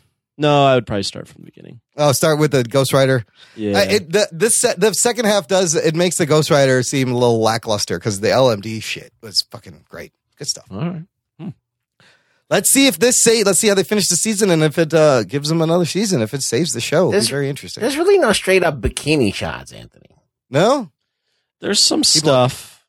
There's some not like a straight up bikini. It's like oh, it's always obscured in some way. you got to check one her where her- Instagram. there's the one where shot. she's got her like her boyfriend took a picture of just her sticking her ass out, which is quite fantastic. Yikes. Geek boner. Yeah, Oh, okay, I see that one. yeah. her boyfriend's that. What's that dude? He's uh the coward from Walking Dead. Oh, he was Spencer. That's right. Spencer, Oh, yeah. I like Spencer. Speaking of The Walking Dead, let's move on to The Walking Dead. And of course, let me give you this. Prepare to be spoiled. Yeah, a couple episodes ago, we had uh, talked about the first uh, episode of the second half of season seven, which is episode nine. We're going to catch up on episodes 10 and 11. Let's start with 10, the one that's called New Best Friends, where we meet some very, a weird group of uh, performance artists. Is that what they are? I don't know what they are. They talk weird, they dress in black. They were, people were calling them the scavengers. You know what they were test- like? Yeah. They reminded me of the second Planet of the Apes film in the '60s. Yes. Yes. when it, yes. when it just gets fucking wacky and you meet these fucking people that worship a bomb. Absolutely, like post-apocalyptic weird cult. It it was very '60s Planet of the Apes. I, I gotta agree. That's an Uh, astute acknowledgement. It- it- although I did, I thought it was a good episode because again, it kept it progressed the story. It uh, it it it it featured everyone, the main group, and I actually I rather enjoyed like the junkyard set and the the trash monster was fucking awesome. That was a great design on that fucking walker at the bottom of the trash pit. Uh, you know, and I think the dialogue was better because I remember you saying how bad Daryl's lines were in that first episode. There, a lot of that dialogue in that in that first episode was was sketch. A little sketch. Well, they didn't have. I mean, they they created this cult of people that are fucking weird as hell, so the dialogue didn't really matter. They're like, oh, uh, go to the up, up, up, up. The Up, up, up, up. Yeah, they all talked weird. You must I, I mean, now. the show it, that that episode for me felt like the show was taking a turn from being like this hyper realistic world to like, all right, we're just gonna have a little fun and like it it was campy. and make this more comic definitely- booky. Yeah, it was campy yes, for it was definitely a little campy. Probably like the worst green screen background shot I've Oh, seen on the show. Ever in the in the history why, of the show. Why? Why would they make that look so bad? I and so somebody else pointed out that you could see a plane flying in the background. Like I don't know if it was an oh. error, but there's a fucking plane way in the background. Nice. But that that like that's what made it feel like uh, Planet of the Apes. The fucking laughable green screen was You think so they did bad. that on purpose? I don't know. Even the music was like synth music. They might have cheese balled it up on purpose. They might have just like, you know what, we're gonna get a little cheese ball just for something different. But it's still there were still some stakes and stuff. You need to drop a half a fucking garbage on that walker. No one thought to do that the whole time. I know the whole. It was a test. It was a test.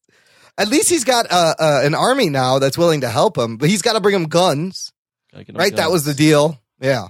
that was a weird group though like the way i mean it was a fun episode overall but it, like you think about it and you're like so wait this group just followed these people why didn't they just take the stuff from the the boat instead of No, waiting yeah, they're they were waiting for someone to get the supplies of the boat so that they could take it from them. Yeah, that's like what Rick that's, was that like. seems "Right, more difficult They're dude, these people are weirdos. They built this whole trash dump uh lifestyle. They're all safe there. Yeah, it seems silly. Like what what were you doing?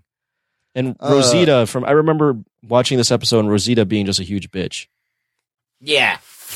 sasha asks her like or, i forgot what it's been Oh, two yeah. weeks but sasha no, like, she's that line where she's like, just because we slept with the same dead guy doesn't make us friends. Oh That was like three episodes ago. But she was even in this Oh. one. Like they're like, um, like we got to take them back and recover first. And she's like, something along the lines, "No, like we got to keep going. Like what the fuck or whatever."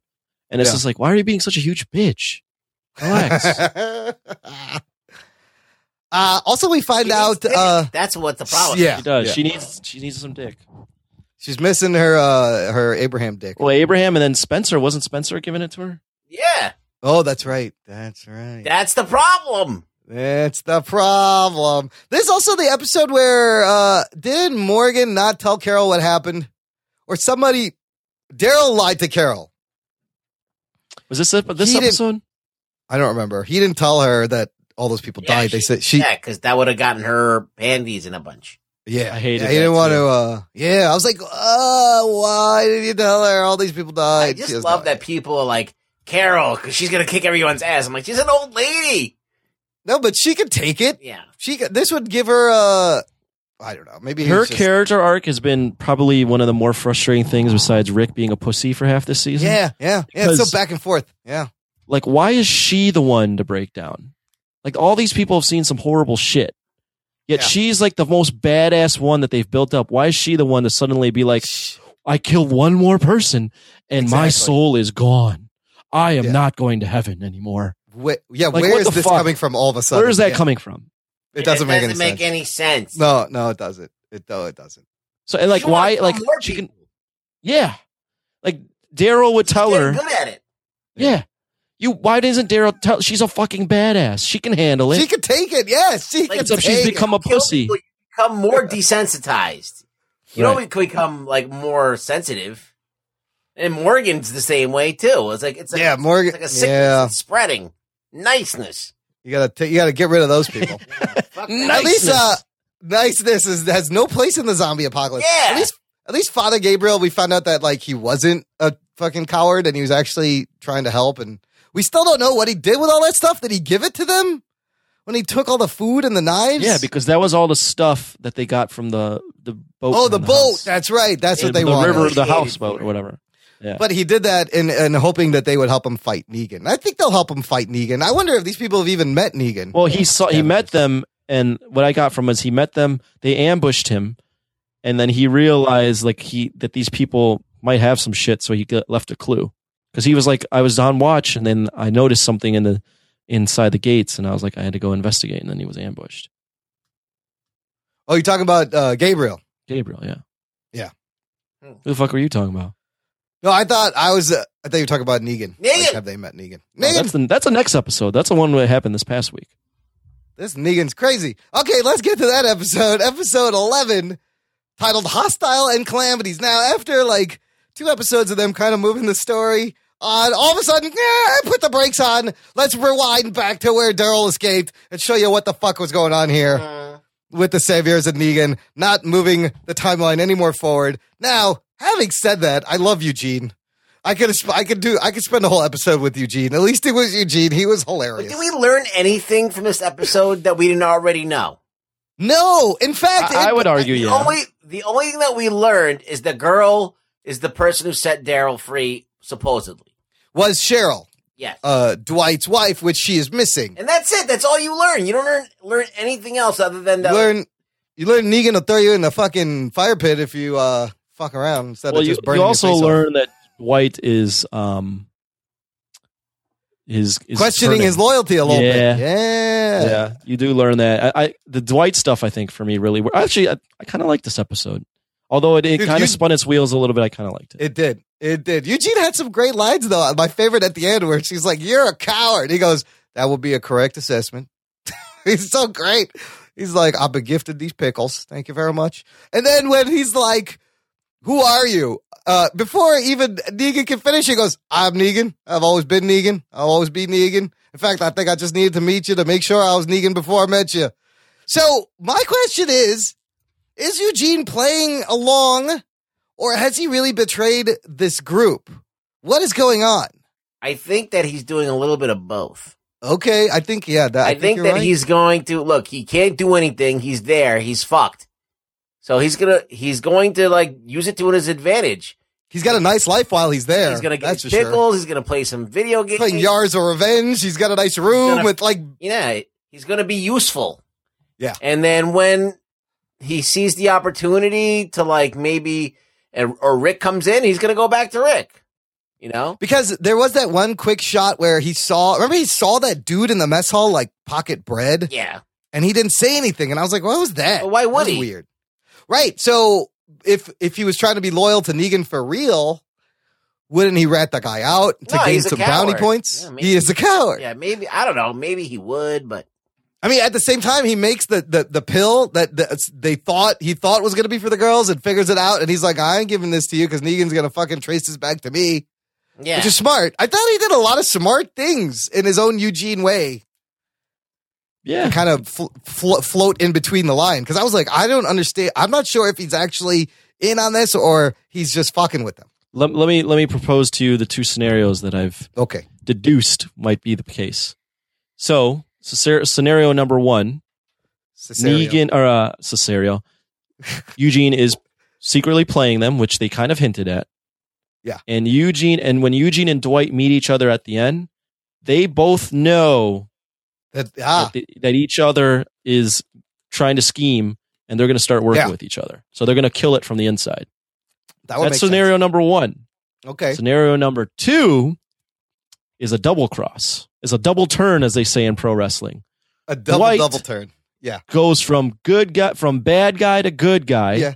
Yeah. Eugene is revealed Ah. as a terrible human that is a pussy and has found his fucking home in Negan and he's roll- running like a king and he turns his back on the fucking Rick and his clan. Shit, both of those scenarios are so like they both make sense They because both make on the on the one hand, if I was Eugene, I would be like, this is the nicest uh, uh, room I've ever had so far in my whole journey. I've never been given something like this with the other group.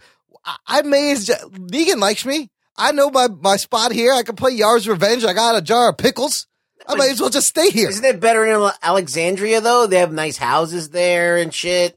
That's true. Yeah, but Negan is so, or, or Eugene is so much thinks or people think he's so smart that he can walk into a room and con that person out to give him all the cough drops. Like, That was hilarious. He was like, I'm taking this. I'll work like, for Negan. I don't is know if he you know me. smiling because he's gaming Negan and he's gonna fucking infiltrate, or is he smiling because holy shit, I can game everybody and be like live like a king here? And I, love, it. I here. love He loves Yeah. to lie. That's his thing.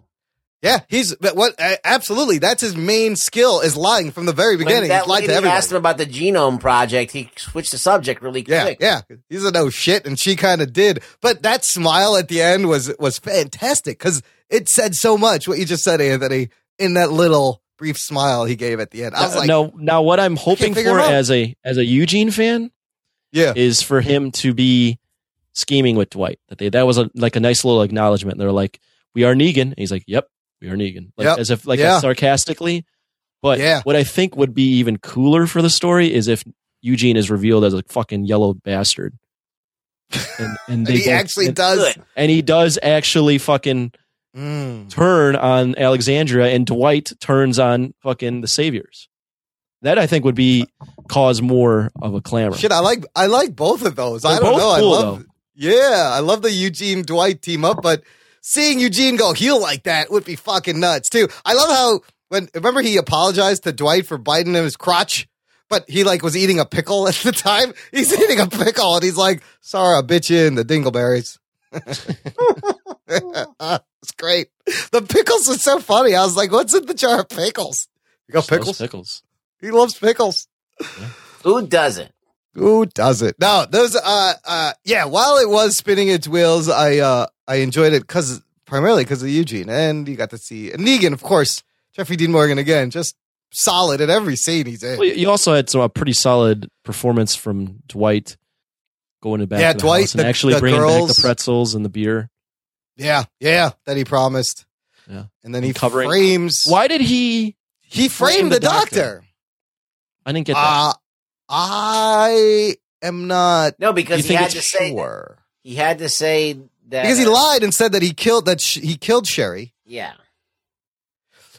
Uh, And but so- okay, no. Here's a bigger question: Why is Negan buying all this horseshit from Eugene and Dwight? Or does Negan know he's being lied to?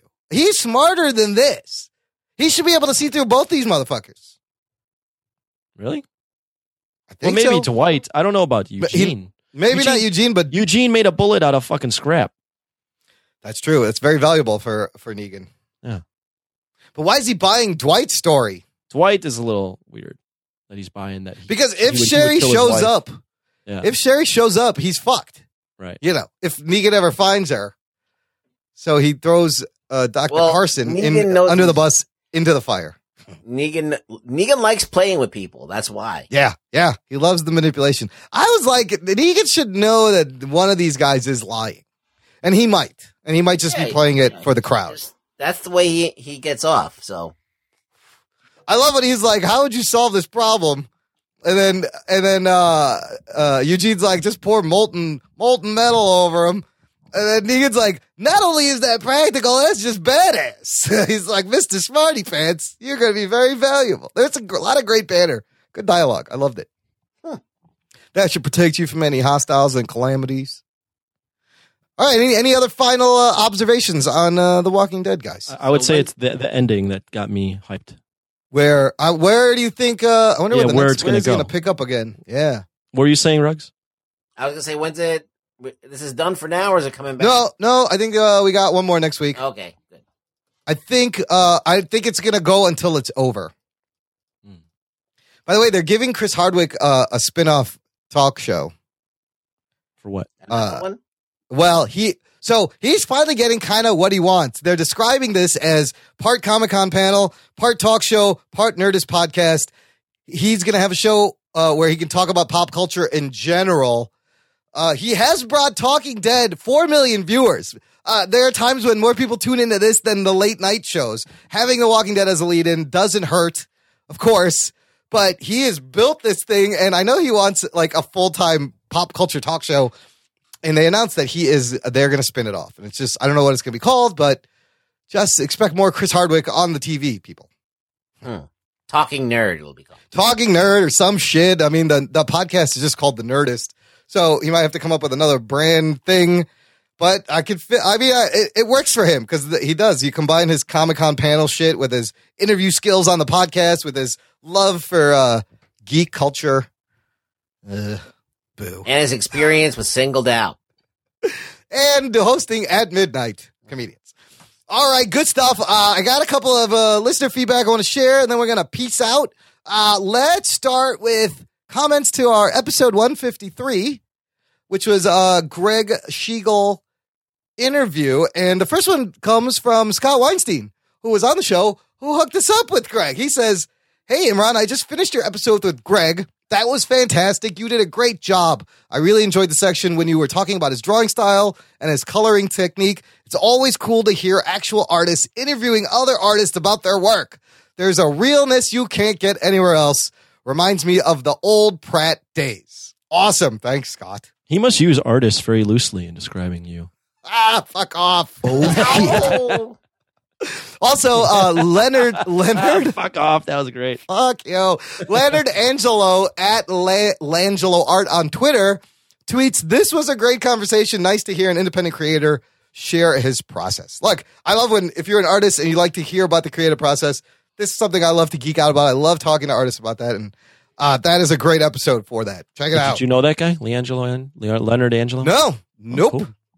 That is a uh, tweet from a listener. Now we know his name, Leonard Angelo. Great, Lin- Thanks, Leonard, for tweeting. Uh, we- now, uh, now we got, uh, as promised, Jimmy Grabbin, Jimmy the Geek and his newsroom pals feedback that he promised on Twitter, and this is great. He says, "What's up, dudes? Good Earth to you." he says, Hey guys, sorry I haven't been able to send feedback in a while. Us folks in Northern California were evacuated from our homes recently because of a potential dam failure. Oh shit. Uh, we actually made NBC Nightly News, so kind of a big deal, but everything ended up being okay and we're safely back home. That's good. Wow. Anyways, that being said, I still been able to keep up on all your recent shows. I just wanted to point out how much I appreciate the diversity you have on the show. You do a good job mixing in news with reviews, but also the long form interviews. One of my favorite episodes you've done was your interview with Floyd Norman. I also enjoyed your recent talk with Greg Schigiel. As a journalist, I appreciate your guys' questions and the way you mix in a conversational vibe, throwing in Geek boner. and oh shit. sound bites. One of the recent shows, you guys went on a tangent at the end of the show about Disney stuff, which was awesome. I feel like those freeform tangents you guys go on are what make the show so great and so enjoyable. I can't get feedback on all the topics covered in recent shows in one email, but hoping you guys break down the Agents of S.H.I.E.L.D. LMD finale. May have been one of the best episodes in the series. I know this show might be on the chopping block at ABC, but for a network superhero show, it's pretty fucking legit, especially when comparing it to the great Powerless on NBC. Lame. Van Wayne, really? Thanks for putting out great content every week. Always look forward to it. Jimmy the Geek and his newsroom pals. Shout out to the newsroom. What's up? Thanks for writing in, Jimmy. This is probably like one of the most valuable and awesome emails we've gotten in a while. Because look, he's telling us the stuff he likes. Yeah, Now- it's good to get feedback. Yeah. And and you guys delivered on what he wanted. An Agents of Shield LMD finale. We delivered on what he wanted. Well, that's why I put it in here because he written this. See how I'm not stupid. I programmed this shit. Questionable. I did that on purpose. But if you appreciate the diversity, man, that science and superhero show get that's even more like just uh, crazy diverse show. But this Well, is also the diversity in the cast of the show. You got a fucking white Muslim dude. yeah, You got a fucking Asian Polish white on the outside. and you got a fucking puppet, even though no one can see that it's a fucking puppet. But he's a puppet. Trust us, he is. Yeah, just go to YouTube's. Yes. Geekerific. But this is what we need. Like we know, I love just the the feedback and uh, that you're enjoying it, and uh, reading stuff like this just encourages me to fucking keep going. It's great. Thank you so much. Thank you so much for writing it. Moving on. Matthew Lawrence at MJ Law 83, who is the listener on Twitter who called us out for missing our Sunday release and kind of egged me to go back to the Sunday release. So thank you. He tweeted at Lawrence Holmes, Anthony. Sportscaster Lawrence Holmes. He says, at Lawrence Holmes, and I have to thank you for turning me on to the Nerds Jock and Nerdcast.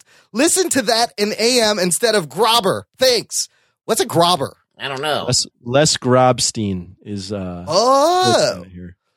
wow. We replaced a, an actual sports broadcaster in uh, his listening habits. Yeah, fuck you, jocks. That's pretty good. Who cares? A jock said that. Bro, do you even podcast? Uh, history of bad idea. Okay, now we are on to uh, our Science of Superheroes show. History of Bad Ideas tweeted, awesome show. David Zika comments, must have new superhero who milks a goat to create spider webs. Oh shit. I love that. Remember that? Spider goats. They're using the, the goat milk to, protein to create spider webs. Bukaki. Bukaki webs. They're Bukaki webs. Exactly. Squirt the goat Bukaki. Oh, Jesus. Varmints podcast tweeted, uh, this is one of my favorite episodes so far. Nice. Uh, and Varmints, yeah, Varmints is Paul Chomo, Donna Hume. He's written in before. And Ruggs, remember you wanted him to do a Pangolins episode Yeah, I listened to some of it. Yes. Yeah, they put it out. That if you go to blazingcariboustudios.com slash pangolins, I'll put it in the show notes. They did a whole show dedicated to Rug Boy. There's it's a very Casey Kasem style letter of a, a dying Rug Boy that we sent him Yeah, uh, as a great. request. That- That was great. And apparently they recorded on World Pangolin Day, which I, Oh, I didn't even know that was a fucking thing. It's serendipitous. Very serendipitous. So thanks for doing that. Check all that stuff out. Finally, we're almost done. Bear with me, listener. Couple of podcast shout outs. I want you to check out Trivia Geeks podcast because sometimes I'm a team captain on there, but sometimes I'm hosting the whole goddamn show. They got me hosting uh, for the month of March. It's a lot of fun. We do it live on YouTube. If you follow them, I'll put links. I'll embed some of the recent videos into the show notes. You can check it out. Lots of fun. And then they uh, roped me into this little other project called Sketching Comedy, which is a it's a YouTube show, kind of a podcast. Basically, me and this other guy, Phil Rude, are doodling while Carrie Sims uh, learns about cartoonists and comic book artists. Every week they pick. So far, we've done uh, Todd McFarlane. We just did John Romita Jr. We talked about Tex Avery and Chuck Jones and she's learning about these artists and we geek out about the artists while making silly doodles that sometimes have something to do with it but we end up with a drawing at the end. Uh, and the shows are short. They're like 20 to 30 minutes. It's a lot of fun actually. They're just like the length of our shows. yes they're exactly minus four times. Oh. Okay and last podcast that's really hot that has kind of a connection to the show in a six degrees of kevin bacon sort of way. Uh, you may know if you're a podcast listener these true crime podcasts are are all the rage right now started with serial last year got us on uh, and there's a lot of good ones out there but there's a new one that's number one in itunes it's a little quirky it's called missing richard simmons uh, apparently richard simmons in 2014 just like he was doing his exercise classes and one day he just stopped showing up. Hmm. He stopped talking to anybody. He stopped contacting all his fans and family that he talked to forever. Just drops out of sight. So this guy, Dan, who uh, used to take his classes, he's putting the show together, trying to find out what the fuck happened to Richard Simmons.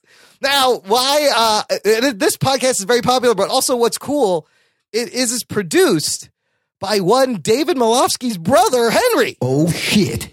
Henry Molofsky is producing the number one podcast on iTunes, and uh, I I recommend checking it out. There's three episodes. It's very charming, and it's like light. You learn a lot about Richard Simmons, and the guy did a lot of shit. Like he's he he's pretty revolutionary. He's helped tons of people. Let's get a let's get a promo on that Richard Simmons podcast. Ooh, that's a good this. But this is uh, there's a lot of money behind this podcast. This is like a big time produced, like Oh, really? up there with like an NPR. I forget So who the So- company is. So are we.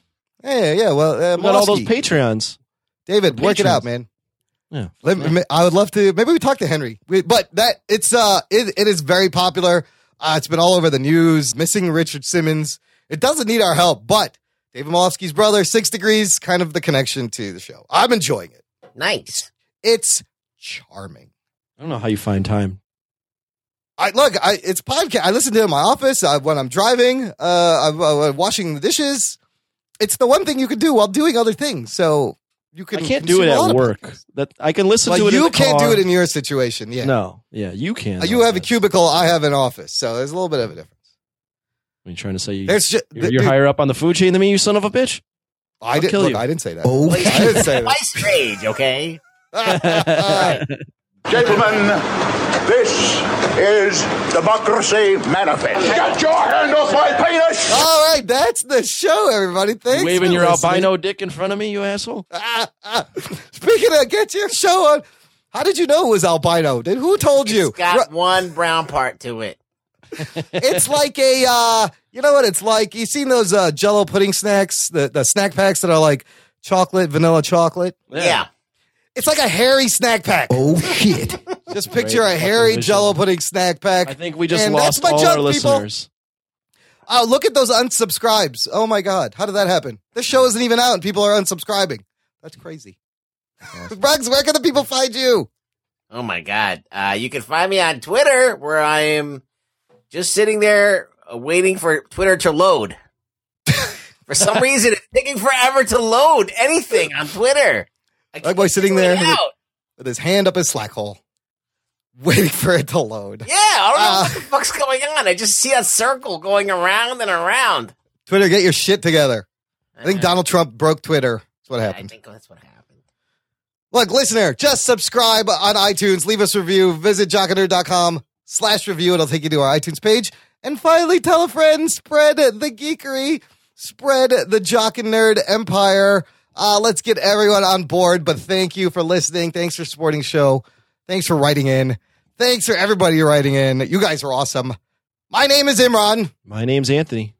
He's the jock. He's a nerd. And we'll catch you next time.